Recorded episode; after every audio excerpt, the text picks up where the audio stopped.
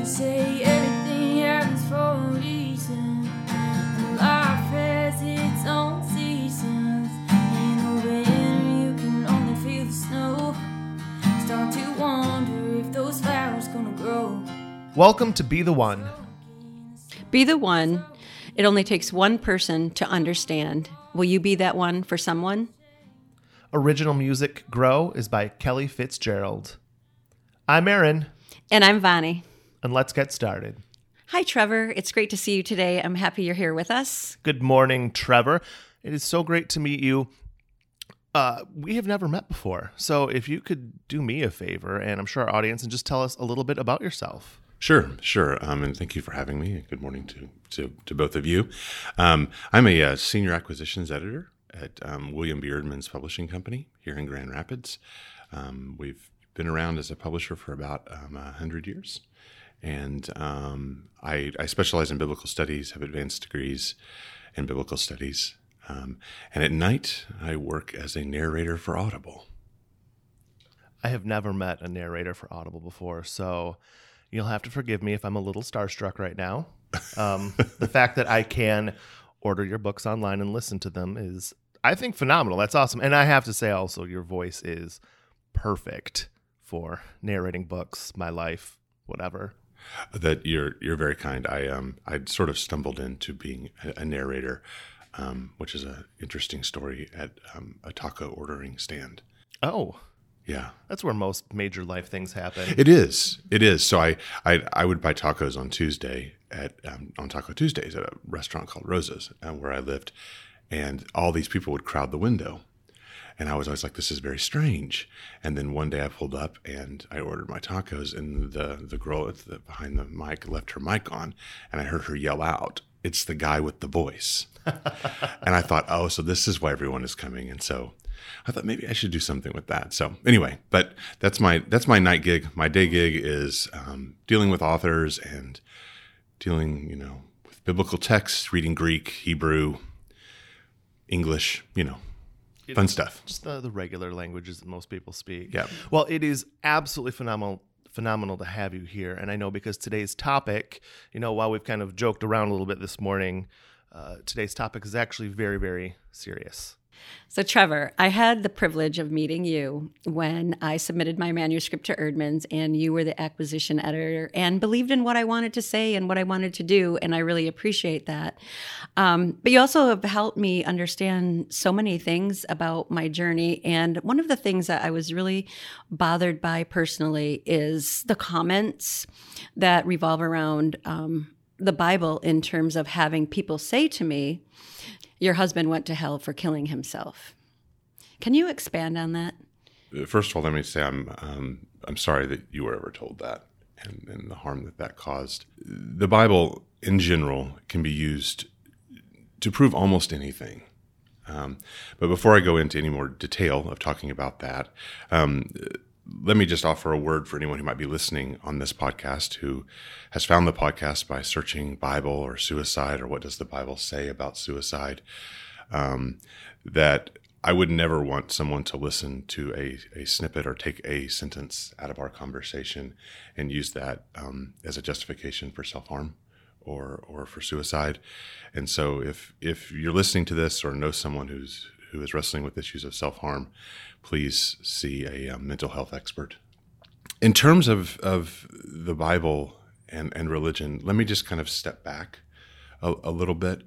In general, the word suicide does not occur in English translations of the Bible. When it does occur, it's usually as an editorial um, descriptor of content. So, for example, the suicide of Judas, the disciple of Jesus, that's not in any ancient text. It's just a descriptor of that of that content. Um, as such, it's very hard to use a concordance and find the verses that talk about suicide, right? Um, or or self harm.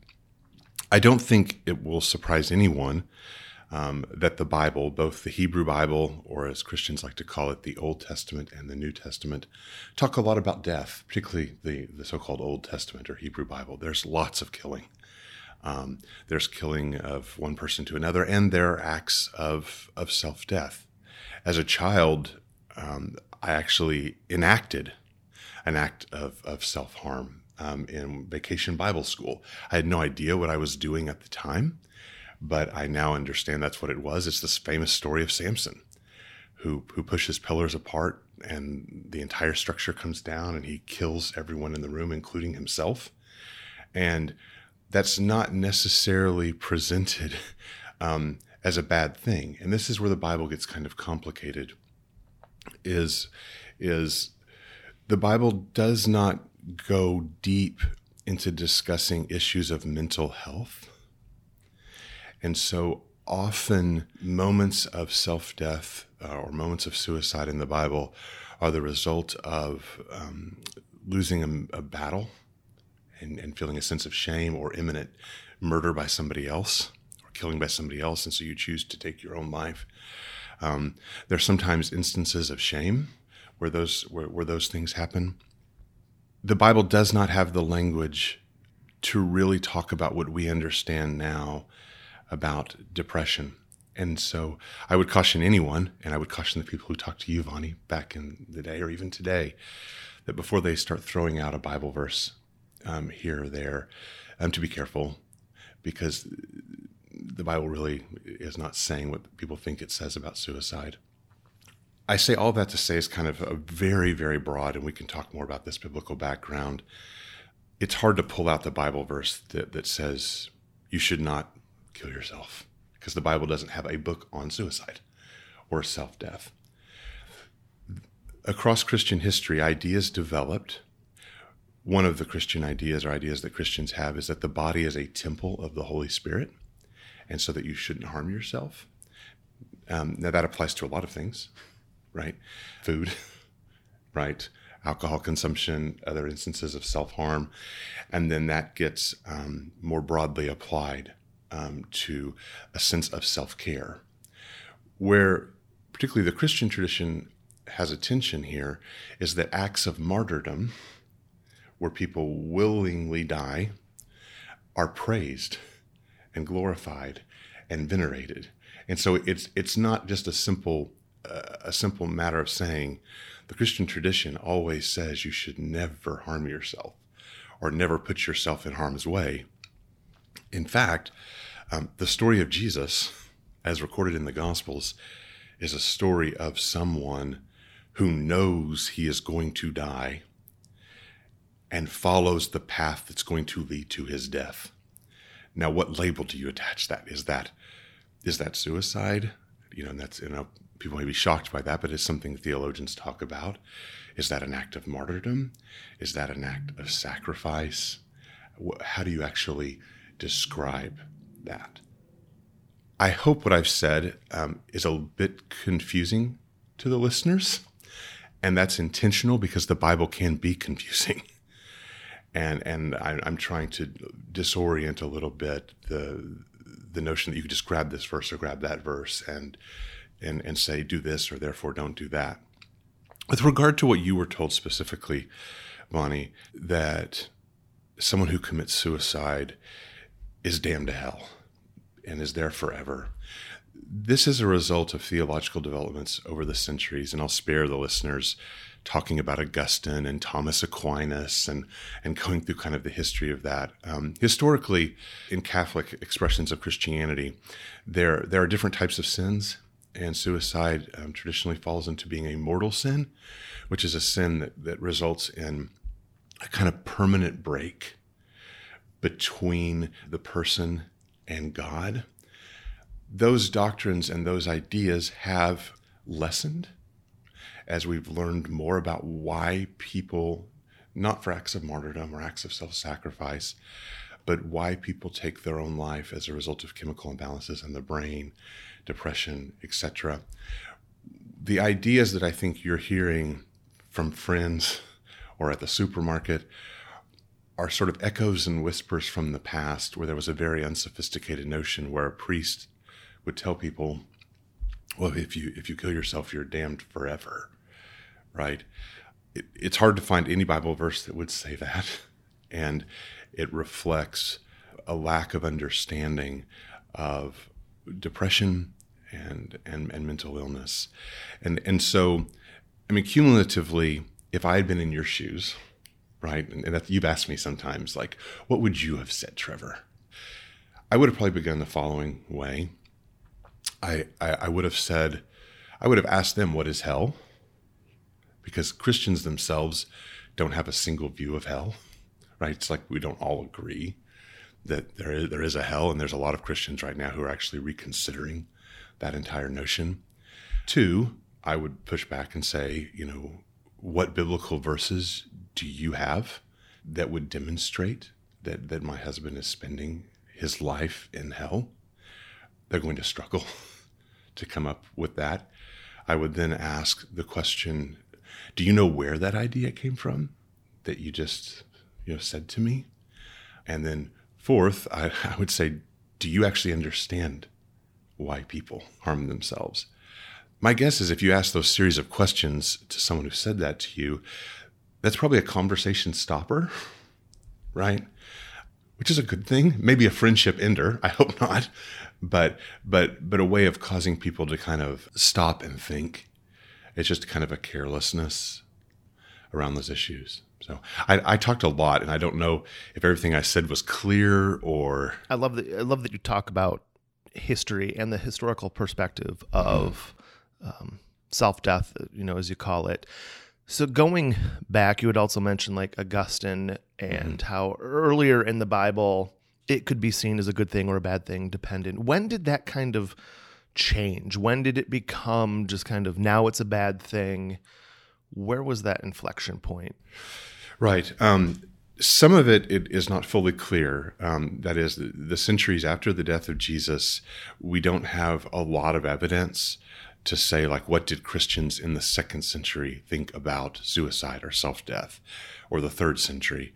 I mean, one of the clearest expressions um, in the, is comes in the fifth century with Augustine, who actually states pretty clearly that acts of self death are wrong. And where did he get that from? Like, is this just through his thoughts, through his studies?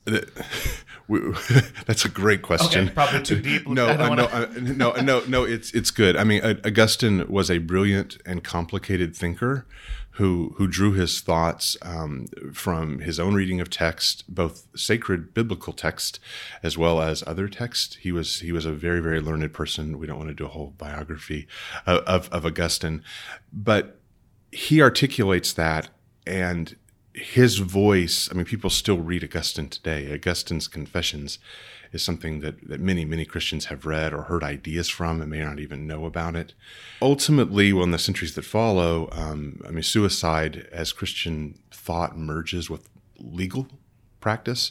I mean, suicide ends up becoming illegal, and there are further developments where sins get categorized.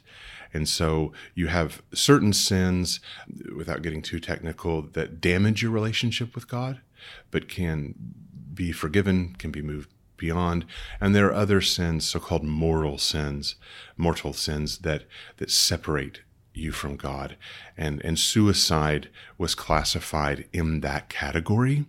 That of course is used, it has been used for hundreds of years by priests in countries all around the globe to tell people don't commit suicide because there's no chance of redemption, there's no chance of forgiveness, there's no chance of reconciliation. And so it is basically, um, it can be a, a, a fear tactic. Like a deterrent. Yeah, a, a deterrent, and and so you will sometimes hear, um, and it's not just Catholics. I mean, sometimes you hear this as well from from from from Protestants at funerals, even people saying things like using the deceased as an example for those in in in the audience. Um, for those who are listening to this podcast, it it's not my place, or I don't think anyone's place around this table to judge the particular motives of that priest, reverend, pastor, preacher, or the church seminary, you know, that taught them, but that there's a long trajectory that gets them to the place where they can stand in front of a group of grieving people. And and basically threaten those in the audience with a, with a permanent separation from God based upon what happened to the deceased. And that priest, that preacher, that reverend, that pastor is going to be very hard pressed if you really push them to find these set of Bible verses that are going to prove.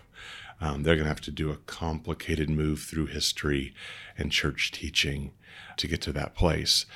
There has been a softening in the Roman Catholic Church, even uh, in terms of how people talk about, treat, and think about suicide and self death.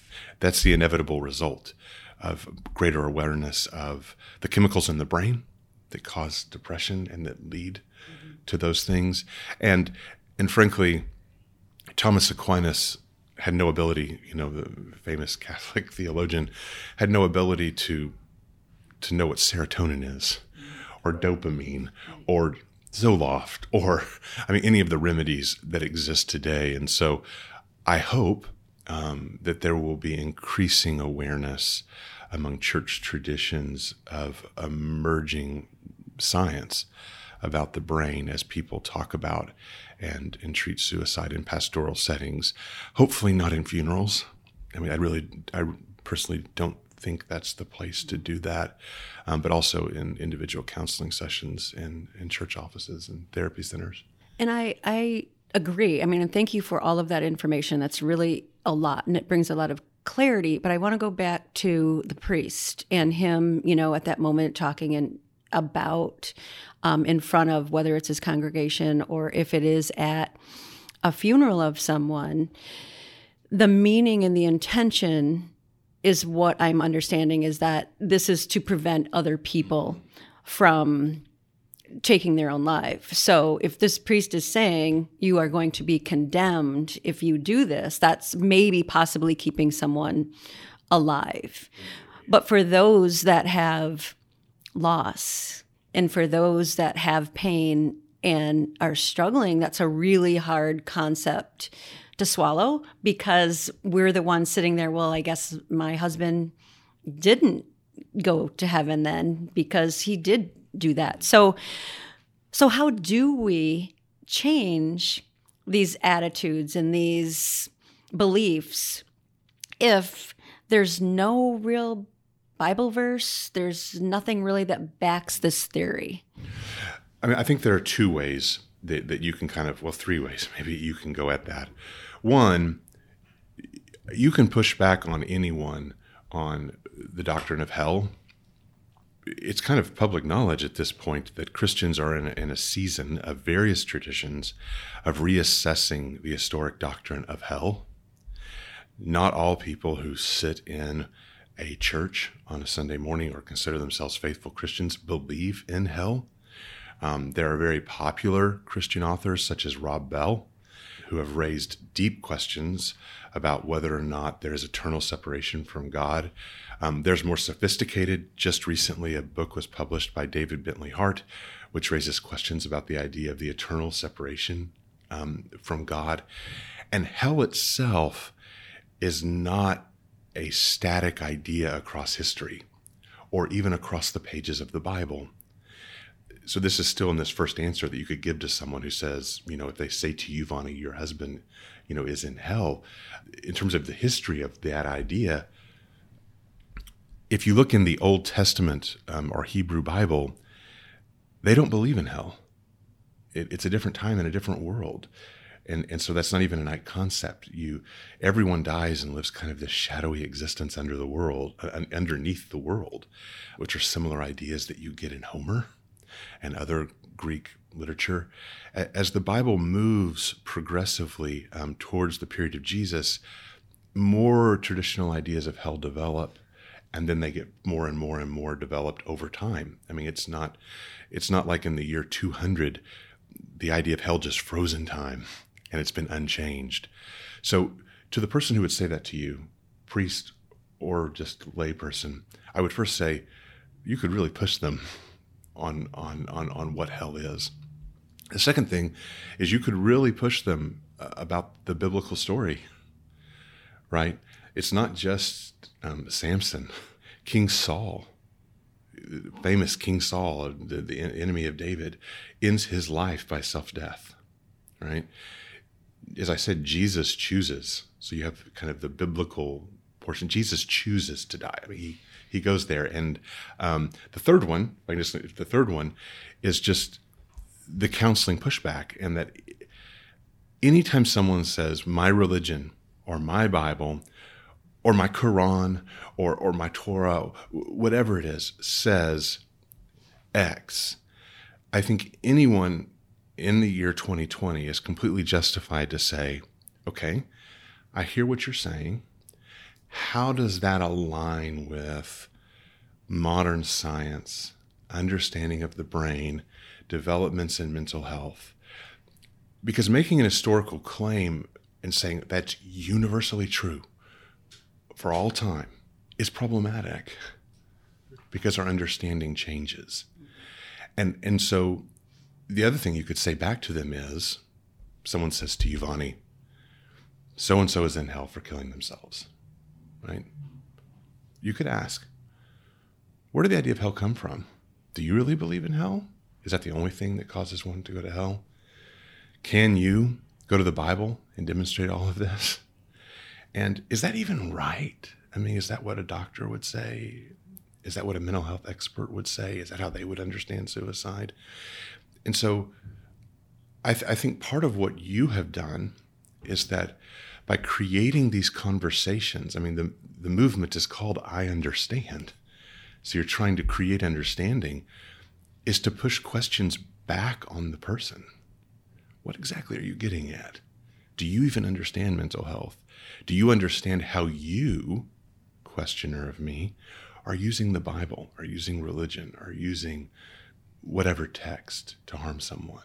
But you were going to say something else. Yeah, you know, I I want to. I'm curious about Samson. Mm-hmm. I'm curious about Samson and self death. Yeah. How was that perceived in the Bible after his death? Right, and and so it, it it's it's a bit tricky because um in in the case of Samson, he he ends his life and ends the lives of lots of other people in the building he's in. He has super strength in the biblical story, and he pushes pillars, which causes the entire building to come crumbling down. This this thing that I that I've I've mentioned that I enacted as a child in Vacation Bible School, and and because in the world of the Bible, in that story, the people in that room with him, in that building, are, are foes and not friends. It, it's it's valorized. I mean, it, it's viewed as what a great act of sacrifice, right? Because giving his own life for you know to get rid of these other people. This will seem kind of off topic, but it's perfectly related. Um, the movie Independence Day the famous Will Smith film. And the end of that film ends with um, the hero is this Russell character who gives of his own life, right, to save other people. Right. And and that's the big, you know, he blows up the ship because he flies his plane into it. And, and there are countless examples of this in film and, and culture. I mean, even in war, you think about kamikaze pilots right?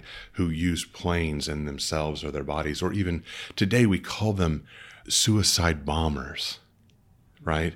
Well, I mean, you attach the word suicide to that, and then that immediately takes a negative connotation for some people. But uh, for the family of that person, or the, the person that, or the people that led that individual to walk into the supermarket or the store or the restaurant or the mosque or the church to blow themselves up, they may be an ultimate martyr I say that in regard to Samson in that it's complicated.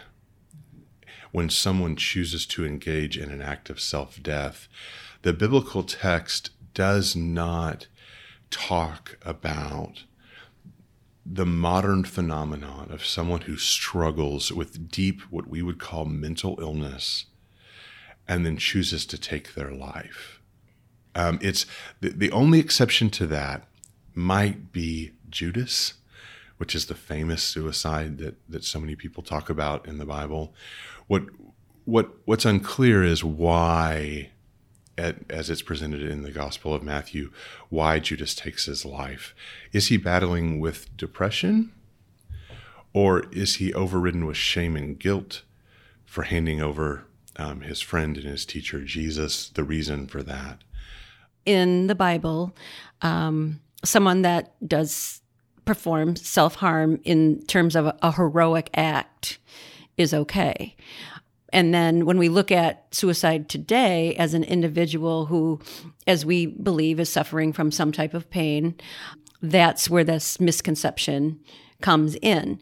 So, coming to today, and we look at, you mentioned, um, I understand, and our belief. Right. And our belief is passionate about changing the definition of suicide to modernize it, to take away the stigmatized old version mm-hmm. of one who intentionally kills themselves to a side effect of an illness or pain, mm-hmm. which I believe, and this is where I'd like your feedback, is I, I believe that by just changing that definition, we can change these thoughts and these feelings of people mm-hmm. saying, well, you know, your husband went to hell for killing himself because it's not an intent. Right. It's a side effect of an illness or pain that somebody is struggling with.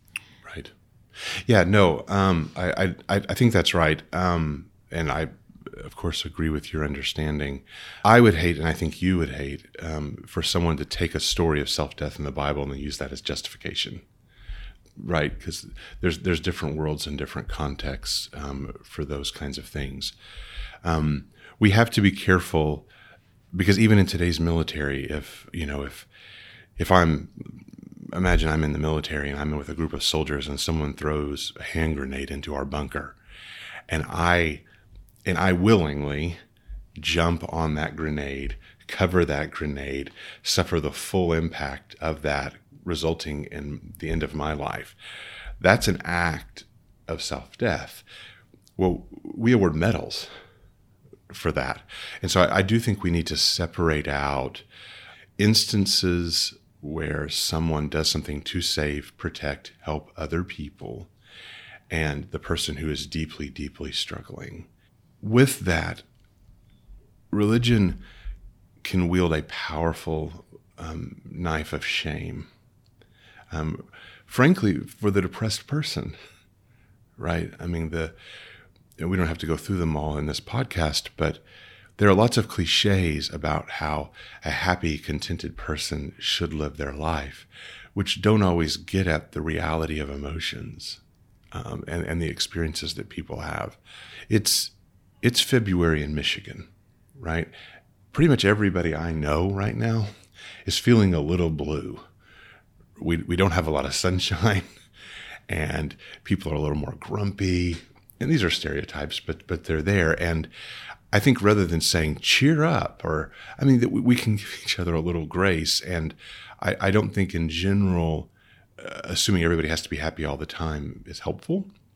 I certainly don't think attaching religion to it, saying something like cheer up, you're a child of God. Well, is that really going to help? I mean, it's it's an attempt to alter a paradigm, but pushing that further and then somehow saying something is wrong with you, right? That you need to try harder, you need to think better um, because you're you're suffering from depression, and using the Bible or religion or culture or whatever that doesn't help the person. I mean, in, in that in that moment, that person doesn't need cliches. They need understanding, mm-hmm. and and they need mental health experts mm-hmm. um, who can help them. And I think we are moving away from um, the shame that used to attend to people taking drugs, you know, um, prescription drugs, you know, for for mental health. And I hope that continues. Religion at its best should not attach shame or guilt or anxiety to mental health crises. It, it, it should be an agent of understanding, compassion, and information to get people in contact with those who can help them. Mm-hmm.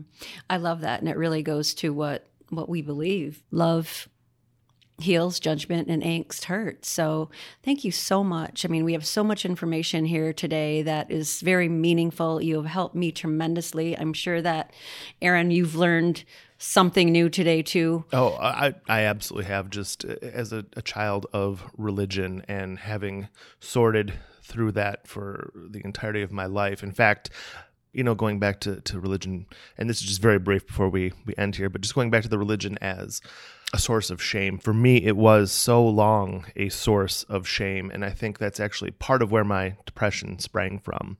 And that's a whole nother podcast, maybe like religious abuse and self inflicted religious abuse. But Trevor, thank you so much. Uh, I think you know, I speak for Vonnie and myself and probably the audience. You brought a level of clarity and understanding that I don't think uh, many other people could have really, really given us. So thank you for that. It's been my pleasure. And just, and again, as I said at the beginning of the podcast, I'll say again now to anyone who's, you know, didn't catch the first part of this, if, if you're wrestling with issues of self harm or mental health, or you know someone who is, um, please don't grab a Bible verse or a religious cliche, but seek the mental help um, and, and, the help from the professionals that, that you need and is available to you. You matter. Well, again, thank you so much. Remember, please be the one to understand that love heals. I'm Aaron. And I'm Vonnie. And we'll see you next week. If you are struggling and need someone to talk to, remember that help is available 24 7 at 1 800 273 TALK. And also, you can text GO to 741 741 say everything happens for a reason. life has its own seasons. In the winter, you can only feel the snow. Start to wonder if those flowers gonna grow.